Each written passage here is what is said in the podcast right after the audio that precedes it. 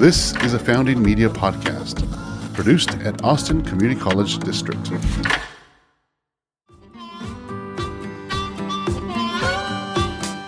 Welcome to Science in the Mall, y'all. I'm your host, Dan Dillard. If you live in Austin, you've probably heard of zebra mussels.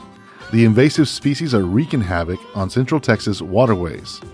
John Higley, CEO of EQO, has a vision on how to solve this problem. He, like many Austinites, has played in bands, worked in the tech industry, and now has a startup, EQO. His latest project is working to protect water resources through early detection, monitoring, mitigation, and eventually eradication of invasive mussels. Let's hear more about him and how he and his team are looking to tackle this new and expanding problem. I first want to say, John, thanks for coming on the show. Yeah, thanks for having me. Looking forward to just chatting and getting to know you, your work a little bit more. Um, I'm really fascinated by first of all the work that you're doing but let's get into that in a little bit Sure. i want to learn more about you and you know where you were you know your upbringing what what caused you on this path and you know what drives you Yeah, absolutely. Um, so I'm originally from Newport, Rhode Island. Okay. Um, but kind of mostly grew up in the Dallas area. Uh, came down to UT for undergraduate and never really left. Uh, when I first got here, I kind of was going to either go the medical route and go to med school, or I was going to be a lit major because I really liked philosophy. So then I found biology and realized, oh, this is the actual study of life. All the answers I want from philosophy are actually contained in a science, and I'm naturally good at that kind of stuff. Yeah. So it was a good fit. So I became a research scientist. Um, and of course, with all my lofty idealistic goals, I went directly into cancer research, and that's what I did for about 15 years. Wow. Um, with a number, of various companies, biotech companies.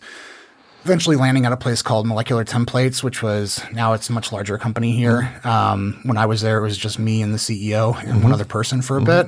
Um, so you were you were already used to the entrepreneurism world Yeah, yeah. I kind of already went through that once. I mean, I wasn't uh, C-suite there. I was kind of brought in early right. as a sci- as a you know um, as a scientist, and I really dug that whole thing. But at the end of that, I kind of was like, all right, I've done this. You know, I did the. I did the, um, you know, going from uh, preclinical up to a clinical and creating a biopharmaceutical drug. It was for a, a cancer cure.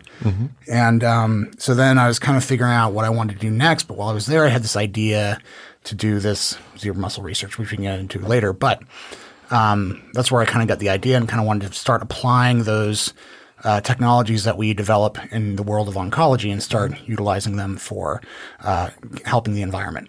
And um, so my joke is usually that you know I already cured cancer, so I wanted to try something hard.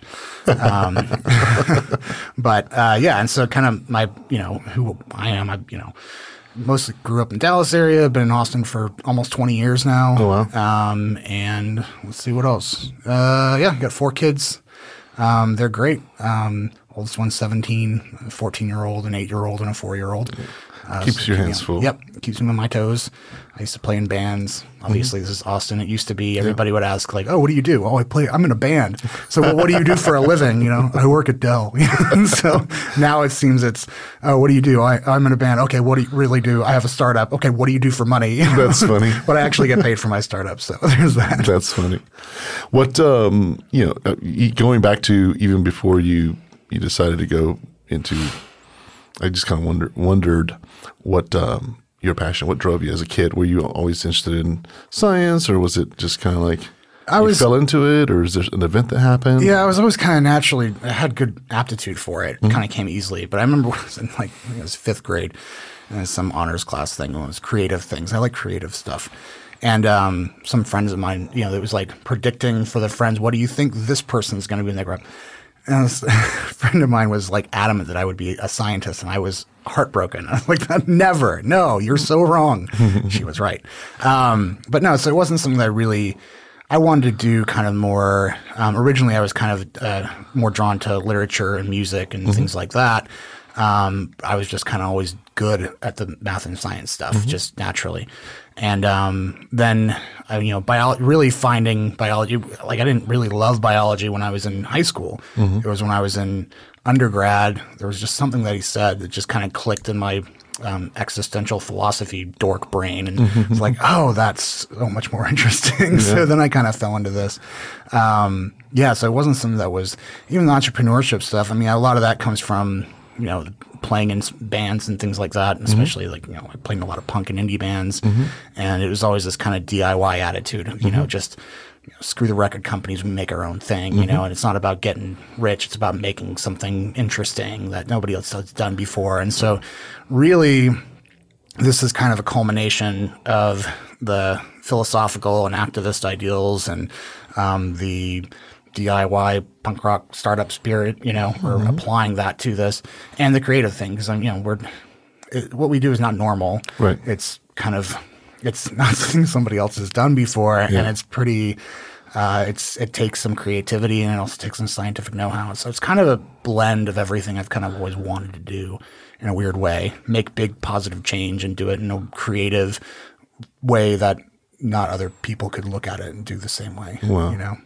I find it really fascinating, and, and why I do what I do as far as interviews and entrepreneurism and all the things is because I just find it f- fascinating the, the journey that people take or the journey that just kind of like unfolds in front of them. And so, Right. s- as, as a kid, you think you're going to do one thing, and then you end up, it think, life just unfolds for you, and it's so cool how it unfolds for you. And you know, none of us is is. Uh, pigeonholed into one thing. It's like you know, Right.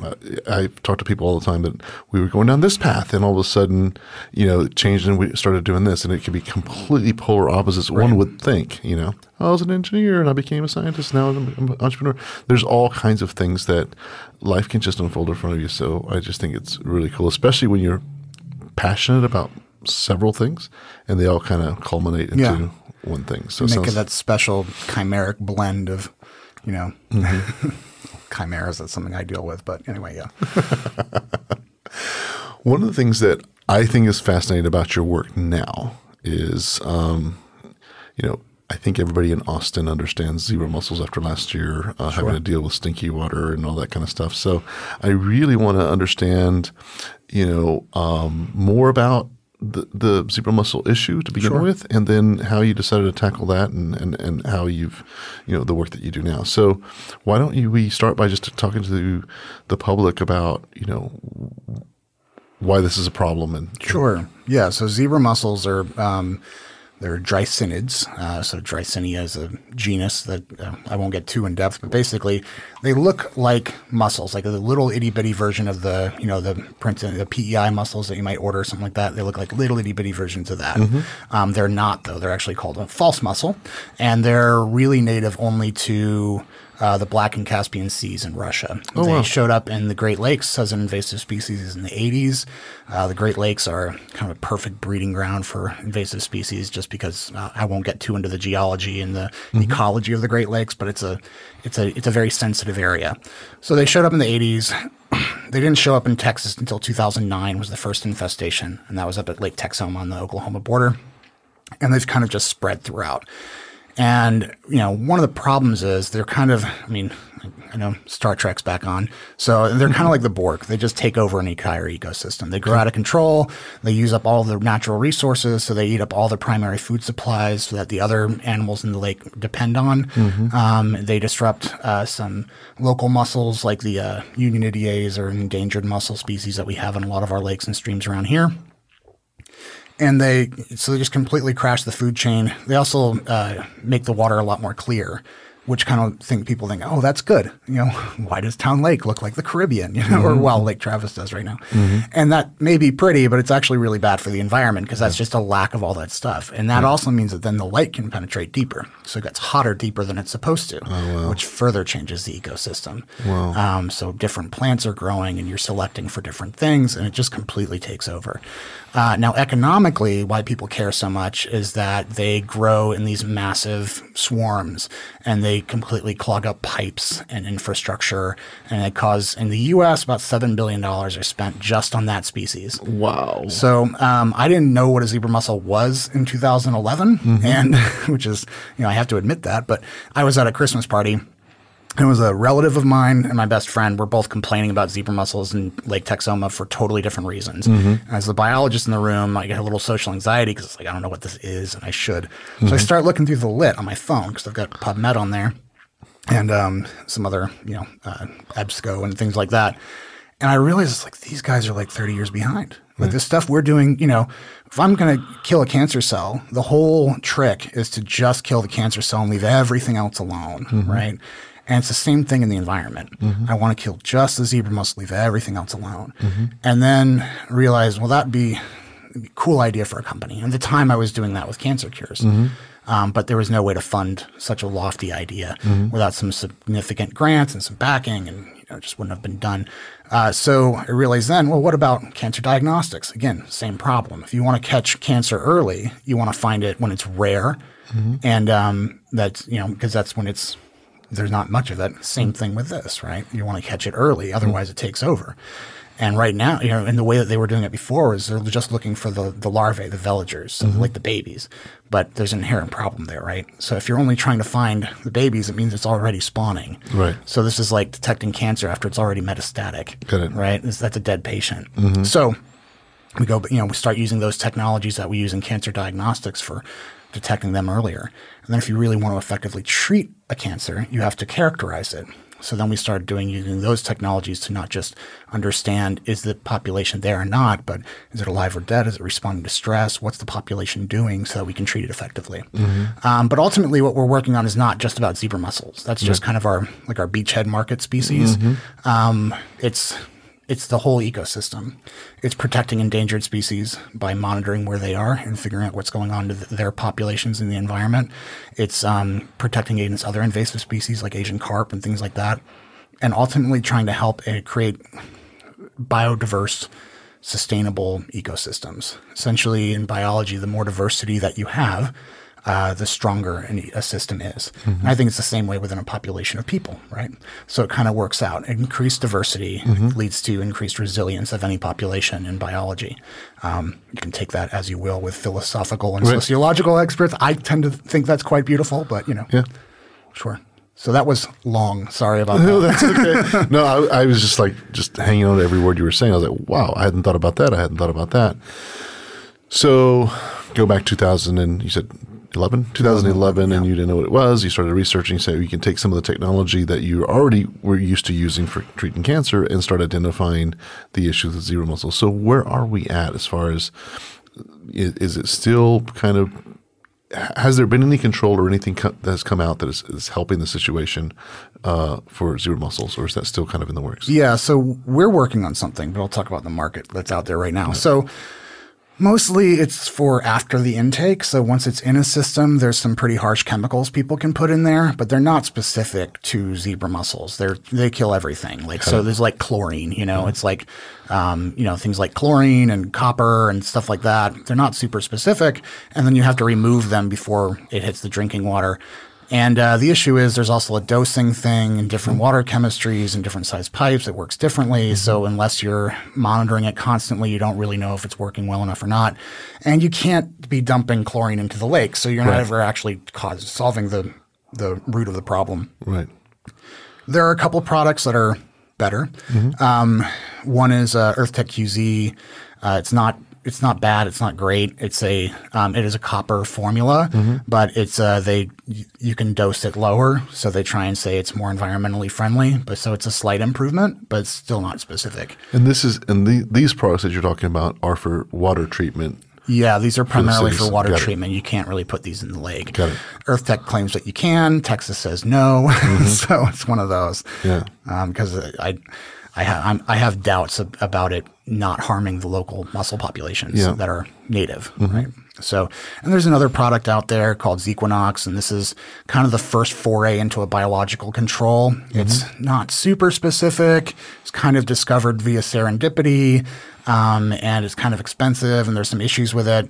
Um, but it's it's again an improvement. And the good thing about that one is it went through the whole regulatory pathway, so we can kind of follow that for our solution. Got it. So And you're looking. So is your solution also water treatment only, or is it actually treating it's the, for the leg. It's Is it for the actual. It's for the root cause.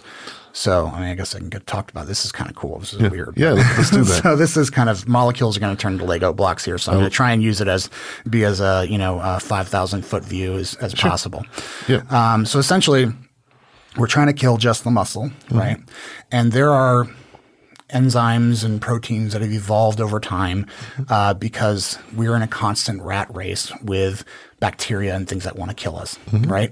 we build up our defenses, they build up theirs.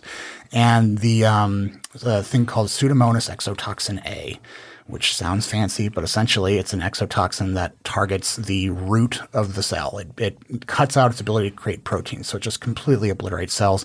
And that's a function that doesn't that you can't evolve away from quickly because it's a very it, if you think about it, if you're trying to remodel your house, right, and if you um, if you take out a wall, right, mm-hmm. fine, moving some some uh, some wiring around or whatever, but you can't take it out where the support beam is. That's right. a lot more, right? It's the right. same thing within a cell. So if you take out a function that's complete that you can't live without, right. then it it's can take it out, right? So anyway, so we take the part of the exotoxin that does all the dirty work, the mm-hmm. enzymatic portion, and we get rid of the targeting domain.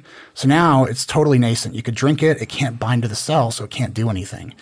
And then we take uh, uh, some a targeting domain that we created with Bureau of Reclamation that's specific for zebra mussels and tack it onto that portion. So now we've retrained this toxin to only be able to attack to attack zebra and quagga mussels. It's like a lock and key thing, right? Wow. And then we there's a gene for this chimeric protein we've made. So if, you're if you're keeping track, this is so far we have a protein that's evolved in a bacteria that we've chopped up. Mm. We've got a chunk of an antibody that we're using as a targeting domain that was made in a mouse um, and then grown as then merged with a human cancer cell so we can immortalize it in the lab. So now we've got humans, mice, and bacteria all in the same thing, and then wow. we're going to take the gene for that and put it into a microalgae because microalgae you can grow it super cheap, yeah. and you basically tell the microalgae produce this protein. You can grow it up super, super cheap. It's natural to the environment. Mm-hmm. So then you can just kill it off. So you're not introducing anything alive put it in the environment. And then for anything else that eats it, it's just eating microalgae. But it carries this poison pill in it. So zebra and quagga mussels eat it, it kills them. One particle, they're dead. That's the approach that we're doing. Wow. In like two minutes, we just learned the the solve of that. That's that's pretty big. And that that that to me is, uh, you know, it's a it, when I saw the work that you're doing, I was really quite in, intrigued because I've got a boat out on Travis, and up until I guess last year, you know, you, you saw the signs about zebra mussels, but we didn't see them, and right. then all of a sudden they're here, right? And you're like, wow, they're everywhere. Every it's just like overnight, yeah. Uh, and so it's nice to see that uh, someone's tackling that from from a from a perspective of it's we're only tackling that and nothing else. Yeah. So, how long until this? You, you think this is ready to get out and start working? And, and yeah, so lakes. Our company is kind of split into 2 mm-hmm. uh, two parts. When this is what we call our, our Eco RX, the prescription for whatever. I can't remember what the tagline is, but marketing thought it was brilliant. Um, so in any case, this is this is kind of part of that side of it. Other side is detection and monitoring.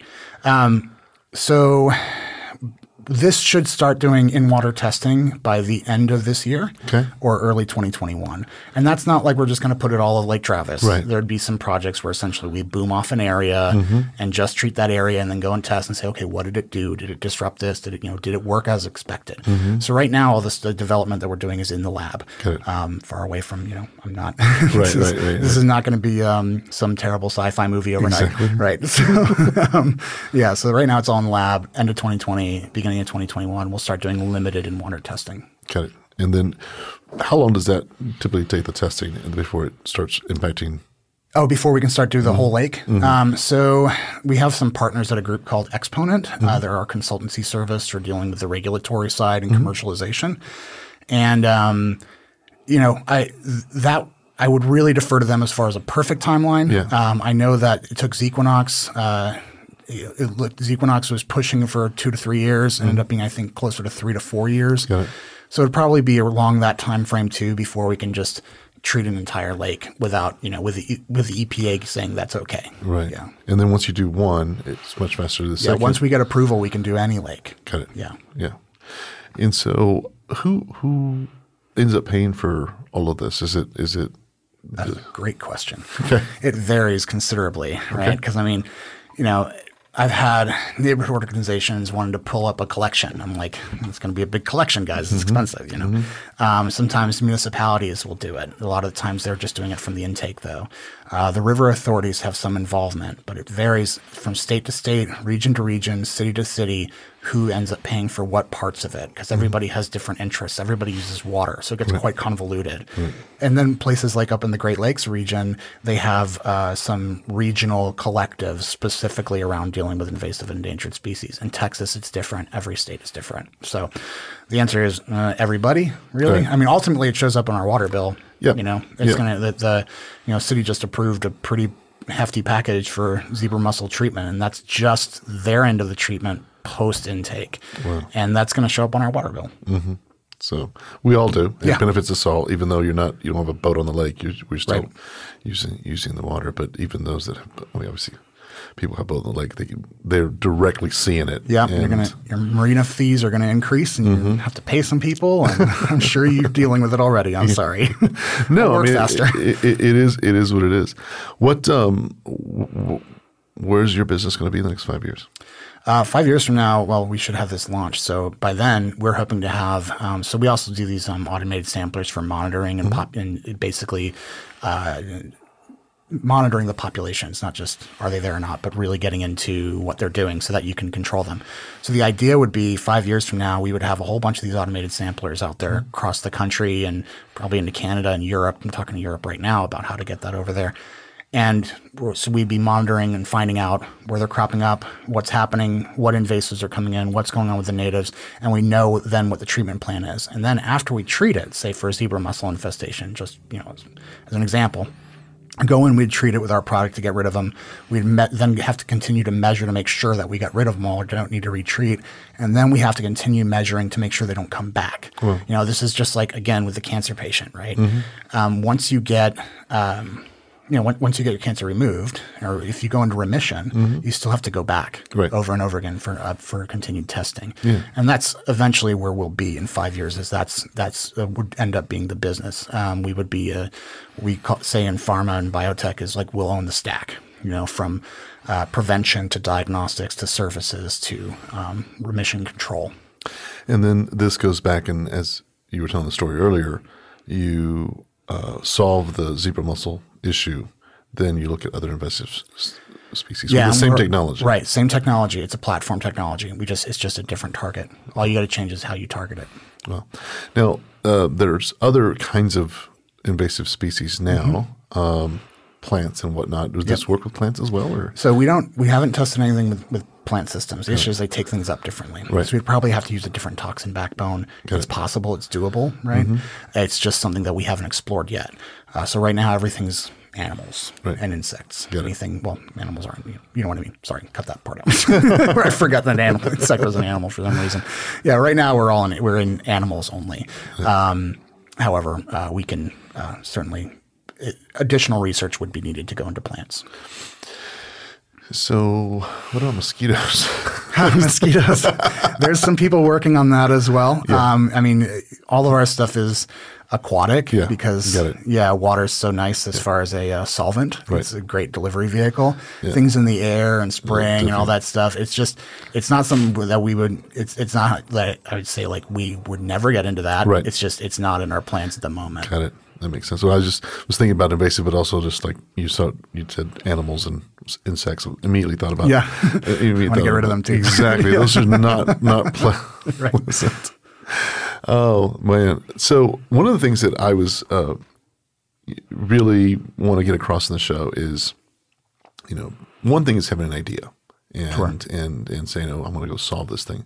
An entirely different thing is building a business around it. Right. And some of the tools and resources that we want to make sure that the public knows is the community service that is being done at ACC uh, through their biosciences uh, incubator and things like that. How has that helped you or impacted you, and how, what difference does it make in building a business and knowing that you have that kind of facility? Yeah. So um, first to start, you know, um, I hear people say like, you know, I'm totally self-made. I did this from the ground up or whatever. That's BS. Right. No one is self-made. We exist within a community, right? And there's no way I could have built this business without ACC's program. Their bioscience incubator is phenomenal. There's nothing like it else in the country. I don't know how you would go from an idea to a biotech company without the services that they provide. And the more that um, community and um, increases and we bring in more different groups at ACC. I mean, I'd love to have some marketing interns from there. Maybe there's some coding against some of them. They have a great resource of local students learning really cool technology and skills and trade skills that we could absolutely utilize. And being able to pull from that community has been phenomenal. Right.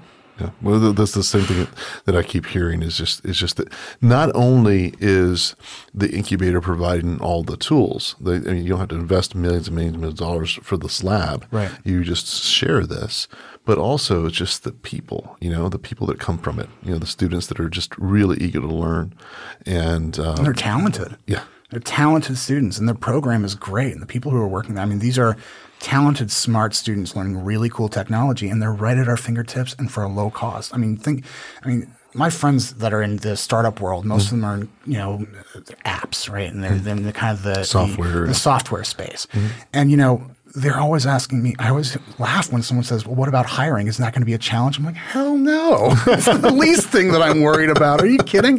I just hired a scientist, um, you know, back in October, and I put out, you know, I, I put out a, uh, you know, the job posting. I got over a hundred good applications Wow. within 30 days. Wow. And you know, the scientist that we hired, she is phenomenal.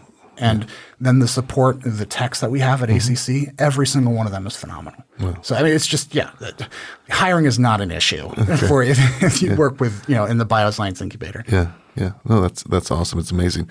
Uh, the, the the the what this speaks to me, this system that's been built is truly a service not only for the people that are looking to get. I mean, because that's a concern for students too. It's like I want to go learn. I don't know what I want to learn, but the the ultimate goal is is I want to get a job you know, after after schooling, and so to be able to have a, a, for lack of a better word, ecosystem that not only trains you in uh, whatever you're interested in, but also kind of has the that ability to help place you. It's Yeah, really incredible. That, so you know, the Emily who I just hired, um, you know, she didn't come through the ACC system. She uh, got her master's in, at OU and brought her in.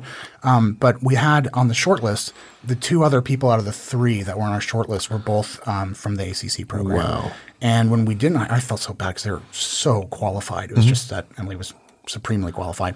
So I um, sent out letters of recommendations to other people that I had worked with in the past, and um, I know one of them has received a job offer at a company I used to work for, and the other one I'm not. I have to follow up with her to see if she's landed it yet. But yeah, because the thing is, I mean, you get to know these students, and yeah, they're they're looking for jobs, and I mean, whether it's with my company or through my network, they still get access to me. And by that means my entire network. And if I think you're a good lab person, a good scientist, I'm going to go to the bat for you and I'll get you somewhere because then that looks good on me too. you know? Exactly. And on top Well, of that, I just like to help people out. So Well, there is this thing that that um, is super important for the audience out there: S- building your relationships. I always tell people it's like you know, never burn a bridge. Always be kind. Always be you know kind to others, and always see how you can help. It's not always about you know how you can be helped. It's how you can help others, uh, because this relationship, these networks, over time. Just continue to grow. They Right. continue to grow and continue to grow. And at one point, you're like, "Oh, I know this person that does this," and you're able to. You just never know what the future holds. As, as we just discussed, everything evolves and unfolds in front of you, and you, it's always good to have those kind of relationships. Um, Yeah. and, and continue to build them and focus on them. You know, a lot Right. of times, you know, one of the things that uh, you know, I, I've got a 16 year old daughter, and and and and there's things practices called ghosting, and you don't care about certain people. Like- you- you- you- as a parent, you're like, no, you don't do that kind of stuff Yeah. because because here's why: the long game is that we're a community. And Yeah. back to what your point was, in that you don't ever do things by yourself. It's always takes others, and others have specialized skills to help you get to the next nothing level. happens within a vacuum. There's right. Mm-hmm. always an ecosystem around it, right? And it just, you know, again, back to the, the comment in my philosophical existential thoughts on the combination of sociology and molecular biology, you know, systems all the way down. Um, anything that happens within an ecosystem, invasive species, things like that, impacts the entire ecosystem. Yeah. And anything that I do do to somebody else I'm working with impacts that entire ecosystem. So it's not just you know my actions; it's also how I build that network. Right. Um, and the more I can help out the students at ACC, the, more they can help me out, and Right. the program gets stronger. No, that makes complete sense. So, speaking of that, um, many people out there are, are they found a problem they want to solve. Uh, maybe want to go down the entrepreneurial path. What would your advice be? Yeah, be be ready because it's never going to be as easy as you expect it to be. Um, it has these last few years have been incredibly difficult. Every time you think, oh, if I just win this project, or if I just get this thing, or just have this level of cash flow, it's going to be easier. It's not. It just gets harder. It's always going to be harder. And the only reason to do this is not because you want to get rich quick. Right. It's because you really care about what you're doing. Yeah. If you don't, if you aren't insanely passionate about it, or you just can't, aren't the type of person who can't, who can see yourself doing something, um, working for somebody else, then this isn't for you. It's simply if if you think you could, you know, if you can tolerate working at a large company and you're like, well, that's fine. I'm working for the weekend, or I really like working for this large company. I like having a big community and stability. There's a lot of benefits there. If that doesn't, for some odd, bizarre reason, repulse you, stability and good pay, for some reason you don't like those things, um, you know, i- anyway, I, I sorry, I'll say that more clearly. This is only for people who need it. It's not for people who want to try something new. You see a lot of this startup tourism, people who come through and they just have this, oh yeah, it's going to be great, and I'm going to. And Austin has so much fun stuff for the startup community mm-hmm. too. They're more about the community and trying to, you know, they they they want the label of entrepreneur more mm-hmm. than they want their company to succeed Right. Or you know they want validation in the form of people telling them they're great and they win this competition or maybe you get some investment or something like that more than they really love their company or think that what they're doing is important and i just i can't imagine those people being successful in the long term Right. Yeah. No, I, I completely agree with you. Everything that you've said resonates with you. It's it's that thing that uh, that uh, you get up for every single morning, Right. and it and it's that passion that drives you. There's this calling inside that you just have to answer to. And and you're right. If you look at entrepreneurship as a job, it's not going to be there. It's one of those things that you know you know go do something else that Right. that uh, is that job and gives you your free weekends and gives you your free time because uh, as you pointed out a DIY and do it all yourself and you know that takes you know sometimes you know working till two and three in the morning and and and and on a, you know seven days a week just because you have to build Right. Um, and then it becomes even more difficult to just balance things. Like when we were talking earlier, I have four kids mm-hmm. and they all have amazing things they're doing. They're great. And I've always put the family before everything else. Mm-hmm. However, you know, I, I've found a way to balance that the mm-hmm. work life balance. I've got a good thing going for that. But when it comes to the stability issue, the waking up, you know, I'd say about 40% of the time um, with just crippling anxiety about oh I got to do so much today. You know that's hard. There's it's it's a challenge, and it's and then it's hard to be then stay focused and know what you need how to how to correct so that you can be there for the people that need you, whether that's in the job. I hate to even call it a job in your endeavors in general, or your familial relationships and everything else. It is a uh, it is that you have to constantly be on and it's uncomfortable and it should be uncomfortable. And i think in a lot of ways um, and a good friend of mine who's also in the startup community said this to me a couple weeks ago. He's like you know discomfort is good. Discomfort breeds character. Discomfort lets you know where your limits are. And um, if you're not willing to plumb the depths of discomfort Yeah. because that's what this How do you discover it if Yeah. you don't do that? I had a conversation with a gentleman maybe a year ago, and he summed it up. It's like entrepreneurism is a spiritual journey because you wake up every morning, look at yourself in the mirror, and say, "Okay." And, and you've got to answer to yourself, Yeah. right? And so, this self discovery, the depths of who you are, uh, comes out in this journey. So, if you're ready to take that on and you've got an idea and a passion and a calling, go for it. If it's just this cool idea that's going to make me a lot of money, you know, likely, likely Yeah, there's go buy a lottery ticket you'll have a better chance you know. you've already lost coming in with that Yeah. attitude it's going to Yeah. be harsh but Yeah. yeah, for, ex- for sure. Well, I certainly have enjoyed this conversation. I, I, I learned a lot of you know the work that you're doing, and I you know have much respect for the work you're doing.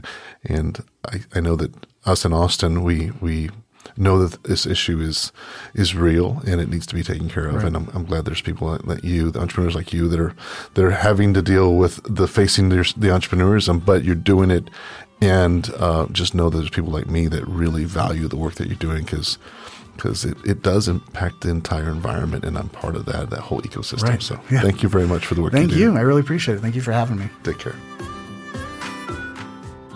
You never know where the journey is going to take you. Thank you again, John, for your work and sharing your story. To learn more about the work of EQO and the ACC Bioscience Incubator, please visit the links in our show notes.